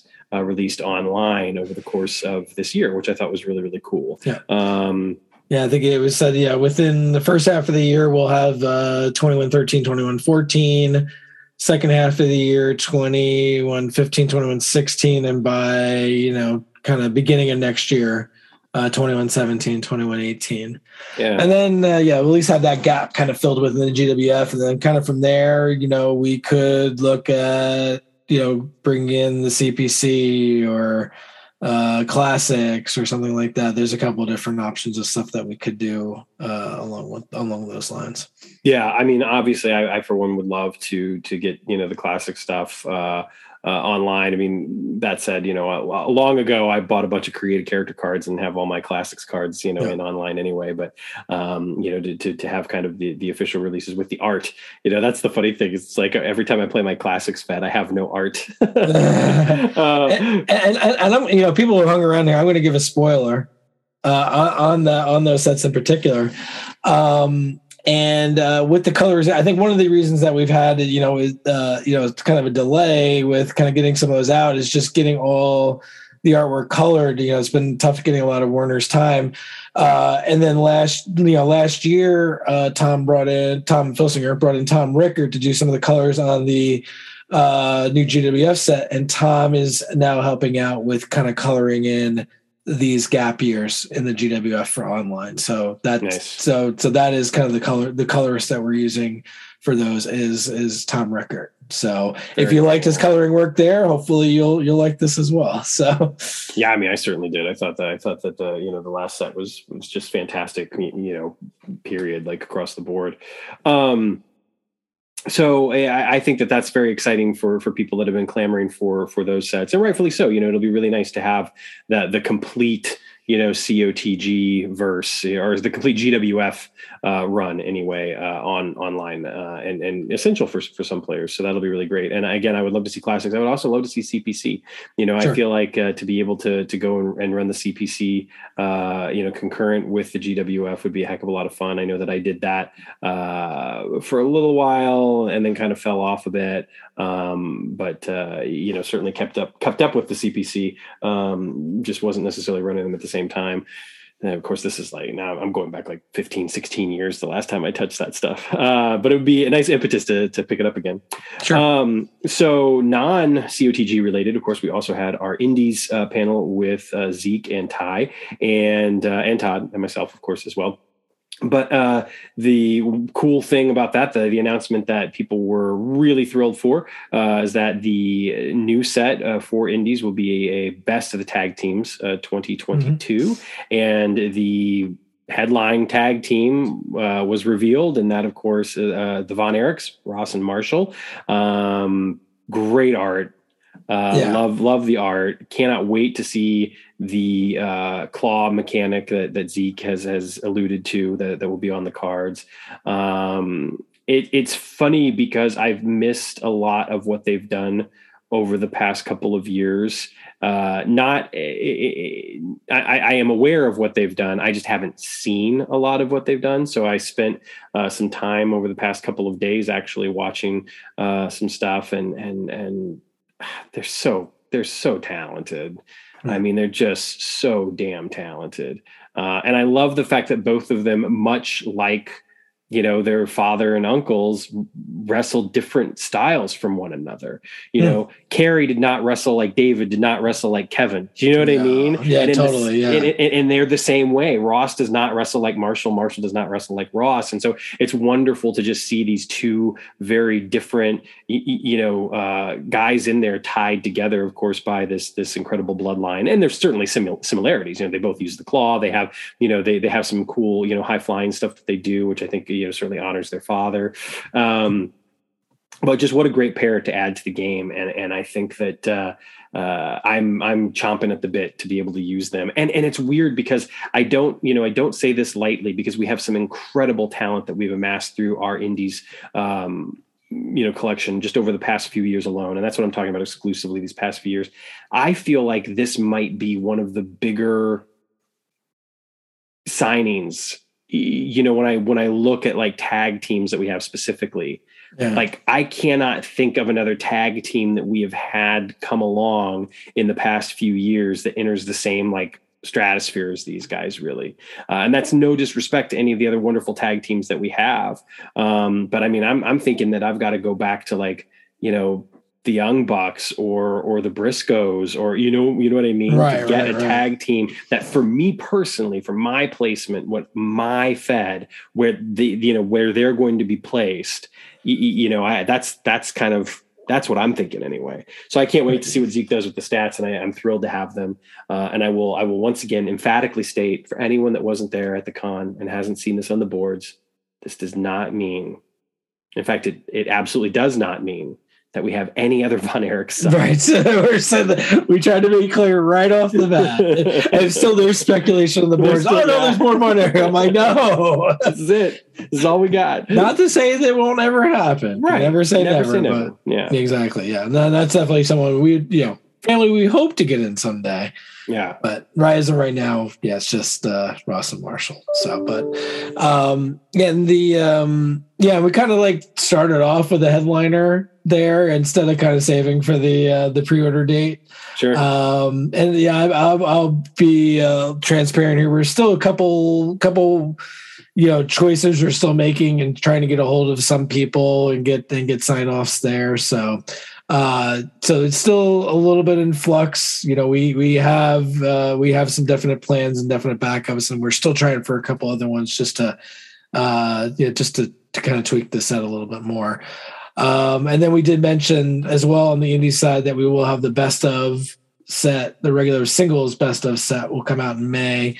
And then in September, we'll have uh, the women of the indies will come out then. It's so really cool. We have the full lineup and we're already working on all of them at this yeah. point, which is great. You know, it's cool to kind of to to take a look behind the curtain uh, briefly. Uh, one of the things that is exciting about this set because I've had a little bit more to do with it than than previous sets, um, at least the kind of the initial talks. Um, that I'm excited because in putting together a set like this, we were able to come up with a list of, of people that we wanted pretty quickly you yeah. know um, we didn't necessarily have the same kind of resources that sometimes you have with others because like when we went to like the pwi best tag teams for instance almost every single tag team on there was either you know signed with wwe or aew or you yeah. know there weren't a lot or we had them already in the game so there yeah. were not a lot of like tag teams to draw from that list to kind of target or go after um, or that we didn't have, but but there were some names that immediately came to mind for all of us. Like you know, you and Zeke and I all had kind of you know there were a couple of, of, of tag teams that were like we should go after this one or we should get this one. Oh, we already have this one. Oh, we have this one too. Oh, we don't have this one. And so it was just really cool to be able to start to put that list together and be able to have kind of like this is our dream list. Let's see if we can you know get some of the people we don't have, and if we can't get them, we've got these guys which is pretty cool too. So it's it, it's kind of nice to be able to, to to see you know that that start to come together when you're kind of putting the makeup of a set together. Um, and of course, anything can happen. You know, we could we could sure. we could sign a tag team, you know, a few weeks out before printing, and and bam, you know, there's a new there's there's a new addition to the roster or whatever. But it's happened before. So. yeah. uh, but there's but there's some cool cool stuff. And the nice thing is that Prime will be tied to uh, yeah. the best of the tag team set, so there'll be some cool stuff in Prime. Um, really, you know, again, really looking forward to this, and and I, I love so much about the the indie sets, and um, it, it, it always is a good motivator to you know to, to, keep up to date, keep watching what's what's out there and what's what's yeah. new. Um, the opposite of new would uh, would of course be our legends sets, which which uh, I, I, would say certainly is probably one of the most beloved things that Filsinger Games does. Uh, of course, you know the the legend was indeed Les Thatcher. Uh, beautiful art. Uh, it's going to be a great card. Uh, I'm sure that there'll be you know maybe a couple minor tweaks or whatever, but I had a wonderful black and white card that I've used quite a bit. Um, mostly in tag team action actually. I haven't used him a lot in singles but when i was uh, doing some research and, and and then talking to him uh, even on saturday i started to think he should he should be in my in my uh, my middleweight division you know in my in my new fed that i that i've been running for a little over a year now. Uh, you know bring him in. I think that'd be a lot of fun. Um, and uh, of course must also mention the fact that uh, our special edition card uh, for the you know the the the con. One of those cards is a legend card, and of course that was Frogman LeBlanc. So some new uh, undercard talent for for folks to use. Uh, and the other card was uh, Chaos Supreme, um, the you know the one percent body fat version of Chaos Supreme. Um, hold, hold the sour cream. yeah, hold the sour cream. Uh, that's right. Clearly, clearly, this guy has not touched the sour cream in a while. Um, so yeah, I, some great teases. You know, keep your eyes on filsingergames.com uh, or the message boards for announcements every Monday, Wednesday, and Friday. Monday, of course, will be Chronos. Wednesday will be the Indies, and Friday will be Legends. Um, a lot of and as far as um, as far as the uh, convention exclusive cards, uh, they have not been printed yet, but should hopefully be uh, pretty soon. So those will go out. Uh, I don't know. Hopefully in the night, you know, probably like mid mid part of February. Then I'm, I'm Nice. thinking so. Um, yeah, and then yeah, with the with the decision with Frogman, there was a couple names we were throwing around. Uh, you know, including. you know, I did throw, toss out the idea of the uh, adorable Adrian Adonis card, which I know many people have been uh, wanting to get. But I think in the end, uh, we decided that was maybe a little more crucial and wanted to make sure that everybody's able to kind of get that. And we kind of, kind of also like the idea of kind of having this, you know, an enhancement talent, a kind of a fun enhancement talent uh, in that perennial spot like Nacho Barrera last year. So that's uh, like I, think we we named their tag team together, uh, Nachos and Frog Legs. I think Yeah. uh, came up there. So uh, that that'll be a nice fun uh, tag team to throw against the Road Warriors. Uh, see how long they last together. Speaking of the Road Warriors, there were a couple of kind of neat little reveals that happened sort of on on, on the DL, and one of those is the reveal that uh, in Chicago for Galacticon at the auction, uh, we're going to auction off the original Road Warriors and Paul Ellering art, Yeah, um, which is just it's a incredible. beautiful piece. Oh my gosh, yeah. Yeah, as, as I said uh, during the thing, yeah. So uh, it's a piece that I have uh, here. Uh, Tom had given me a number of pieces of art uh, back, ooh, I guess maybe about seven years ago or so, seven and a half years ago when we did the uh, COTG live event. You know, as as just some you know something for there to kind of help. Uh, you know, offset some of our costs that we could sell some of it. And of course, I didn't sell any of it. I've just been using it for the auctions over the years instead and there's a couple pieces that I have in there that I've been wanting to save for myself, and that was one of them. But I figured, given the cause, given that we're going to Chicago, I'm like, it's got to go up for auction in this one. So yeah. yeah, Uh, I, I, I think it's. I think obviously it's going to end up being a big money piece. Um, you know, uh, Pete Beck, Kevin Butcher, Grandpa Choco. Let's see what you guys got. Uh, and uh, um, I don't know. I could see I could see Dave Little in that one too. Maybe I know he's his big uh, legends guy there. He, he might throw his hat in there too. I don't know. We'll. I hope everybody does. I hope that thing. I hope that thing. You know, makes just tons of money. I, I, I, I really do, and I hope it goes to. I, I'm sure it will. I don't even need to hope this. I'm sure it will Yeah. go to a really good home. And um, and, and I've gotten other people kind of reaching out to me saying, "Hey, uh, you know, I want to you know donate something else there," and I'm sure we'll collect other donations. We'll have a bunch of other stuff available as well. Uh, you know, we got we got we got some money to make up to kind of hit uh, Jerry Brisco's goal. So you know, we got we got, we got a little way to Let's go. do it, man. Let's do it. Uh, one of the other cool little, you know, on the DL sort of reveals uh, is something that I've known about for quite a while now, uh, and was so excited to see, you know, people get to see for the first time. Uh, is that you revealed the the long rumored um, alternate Nick Gage card um, sort of the you know the post match Nick Gage, if you will, and um, you know very limited, not something that that Filsinger Games necessarily is selling. It's something that you know Nick Gage is, is, you know may sell as merch or something like that. Um, but we do you know we do have a few floating around, obviously, um, and it was just I, I- I'm just glad that that's kind of like out there now yeah. um, because um, yeah, what a what a cool what a cool piece. I, I, I love that that's something that we did. It reminded me a lot of those old um, uh, like Legends of Wrestling toys, and, and I'll never you know I remember like seeing Yes. like the uh, Abdullah the Butcher, King Kong Bundy, or whatever, and you know, and they had like you know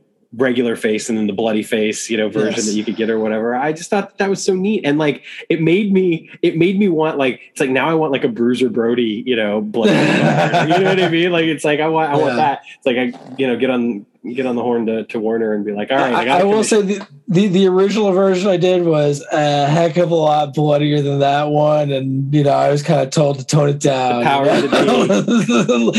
Because Tom says like less is less less is more. Sometimes I'm like, okay, all right. um, well, and and speaking uh, of course of Tom, uh, Tom joined us for a while, and uh, you know he was in the main room, um, uh, and so was the Dark Menace at one point. You know, it, was very confusing, uh, but uh, Tom was with there a funny and, with a fun mask too. Fun, yeah. fun mask.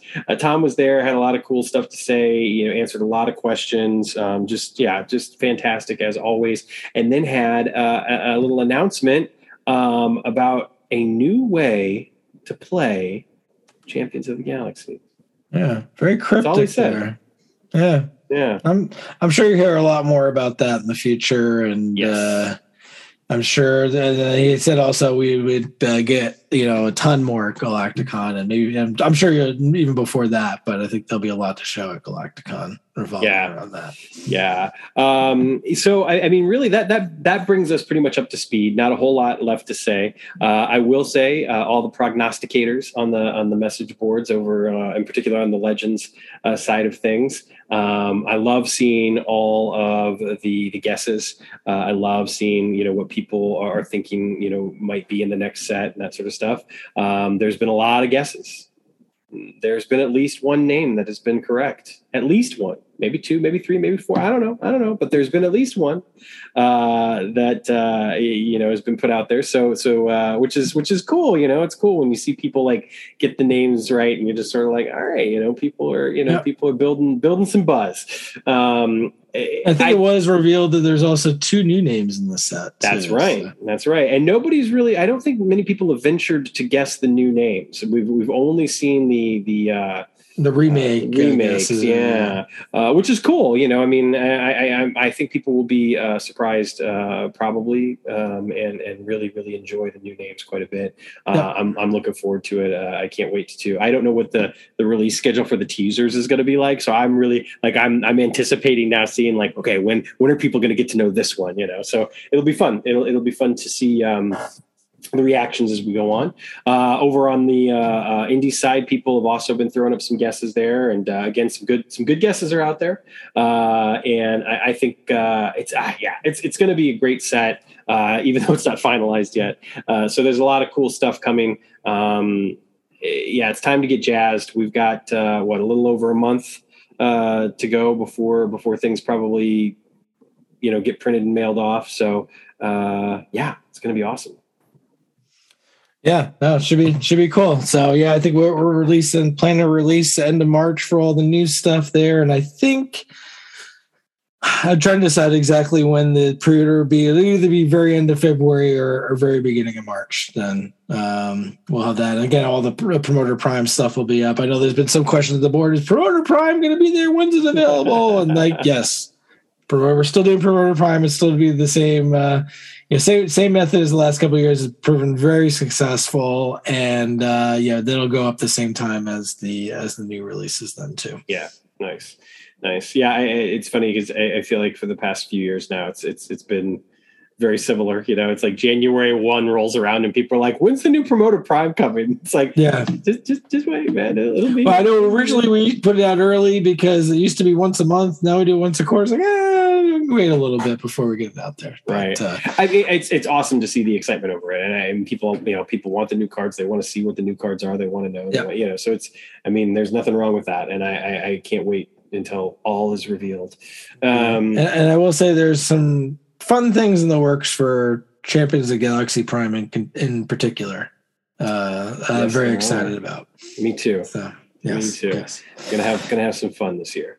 Yeah. Um, speaking of fun, uh, you know the the conversations that take place uh, the interaction that occurs, uh, you know, at the virtual cons and that spills over onto the boards is, of course, some of my favorite stuff that happens in, in this community, uh, this you know this universe uh, that we've we've created, and I'm just so thrilled um, with with the comments that we've gotten. Um, so you know, certainly wanted to um, give a shout out to Pariah, Jerk Bronson, Lee, L.A. Wraith. Uh, Derek VB, uh, the faction, uh, Pete Back, um, and I'm sure I'm going to leave. No, I'm not going to leave Matt Dickendesher or Zeke Gould out. Uh, I want to thank everyone for all of the the wonderful comments um, and uh, great you know great insights uh, into the last episode about the the gladiators. Um, you know, it was such a blast to to talk about them, and and it was great last week and the week before to have Mike back with us. Um, you know, obviously he brings a lot to the table every time he's here. Um, it was it was wonderful to to chat about uh, some subjects that I think we are all very invested in. Um, so uh, we appreciate your feedback, and you can always hit us up, um, you know, on the boards, uh, you know, or or come find us, you know, on Facebook or, or, or wherever we might be. Uh, of course, I've been throwing our Twitter handles up, um, so if you use Twitter, you know, you can always come find us on Twitter as well. Um, Speaking of Facebook, uh, the the Phil Singering Games uh, Facebook group has has just had some really wonderful stuff on it recently as well. Lots of great conversations. There's been some really cool conversations about wrestling books uh, recently, which you know anyone knows knows I'm you know a junkie for that stuff, uh, and uh, some some really cool uh, books to to talk about. I will mention real quick about books specifically. Rock Rims has announced that due to um, new printing costs and you know all sorts of you you know supply chain stuff that he will not be reprinting any of his older books.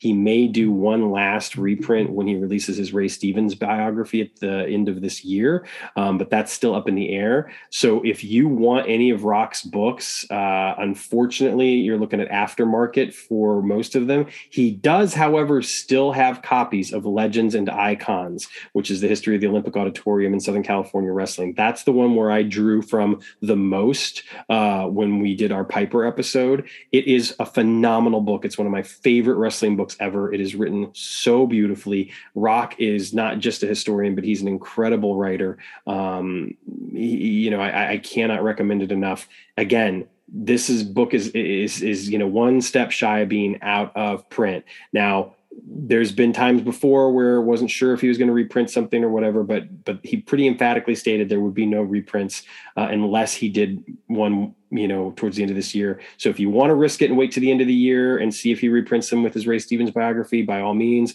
But if you don't want to wait, go find Rock Rims either on Facebook or Twitter. Send him a message. Forty dollars will get you a copy of Legends and Icons.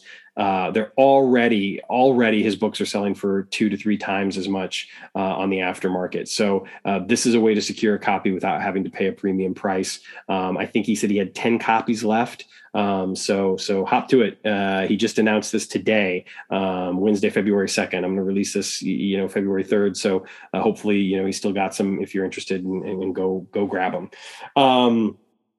But yeah, uh, thanks again to everybody with the feedback. Thank you, of course, also to our fellow podcasters, um, uh, Chad, Corey, Tim, and Stu over at Uncharted Territory. Always a joy talking with them. Looking forward to talking with Chad again tomorrow night. I think we're going to do a little, little conversation. Uh, and then, uh, of course, Grandpa Choco at the Phil Singering Games fan uh, podcast. Um, Lee with the Dizzy Dice podcast, uh, Brock Atkinson, um, and, and, Mike Fortune, of course, also doing doing their thing, um, and uh, yeah, everyone that is that is producing and, and talking about wrestling and, and Filsinger games. You know, we we we thank you, appreciate you so much because it just kind of keeps the community going. So, um, I think that's I think that's all I got. What about you, Todd? Oh, I think that's all I got. It's been a it's been a it's been a hectic week here between the perennial, getting all these companions out, working on the new sets. Uh, oh yeah, plus also you know my regular nine to five job and being a parent and all that stuff and being an Uber driver for the kids and all that fun jazz too. But, uh, Hardest working man in Filsinger games, ladies and gentlemen. it's tough. It's tough. So, um, we, we all yeah, appreciate your work. A great. Thank you, and yeah, I definitely appreciate uh, the community and the support there uh, from everybody there, and it's great to to see everybody on Saturday, and looking forward to seeing everybody again soon. Um, yeah. Yeah, absolutely, absolutely. Um, and uh, oh, you know, one quick thing I will say too, uh, Uncharted Territory. Their last couple of episodes I've loved. So if you haven't had a chance to check out um, their uh, review or overview of Legends Vintage, I I loved hearing um, about uh, you know the the the just you know the overall um, uh, I, am at a loss for words now. You can tell that it's time to wrap it up. But uh, just hearing about the way that set was put together, all the names in the set, the stories behind some of those signings, and and and and the stats, and and having to kind of basically wing it on certain you know moves, that sort of stuff, because there wasn't any footage at the time.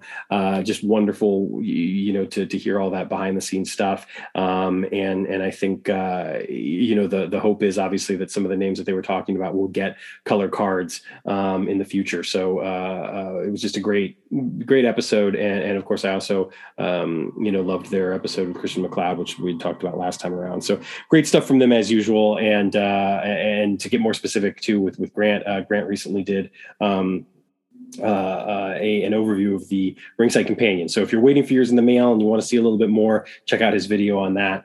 Um, but yeah, it's it's hey, we're we're back at it again. It's teaser season one more time. Always we had our break. Break's over. Time to get back to work. Uh, so yeah, back back to those weekly teasers again, Sam. yeah, right. Uh, so I just want to thank everyone for listening and take care of yourselves. Take care of one another. If you are uh, amongst the millions of people that are being affected by this uh, incredible winter storm, um, which doesn't feel quite as incredible as other winter storms that I've been in, to be completely frank. Uh, but it still has a huge impact, obviously, on on uh, people, you know, getting to work and uh, getting the things that they need and, and, and that sort of stuff. So uh, if you're affected by that, obviously stay safe, stay warm. Um, and in the meantime, like I said, take care of yourselves and one another. And we'll be back next week with another brand new episode of Roll Up, the official Filsinger Games podcast.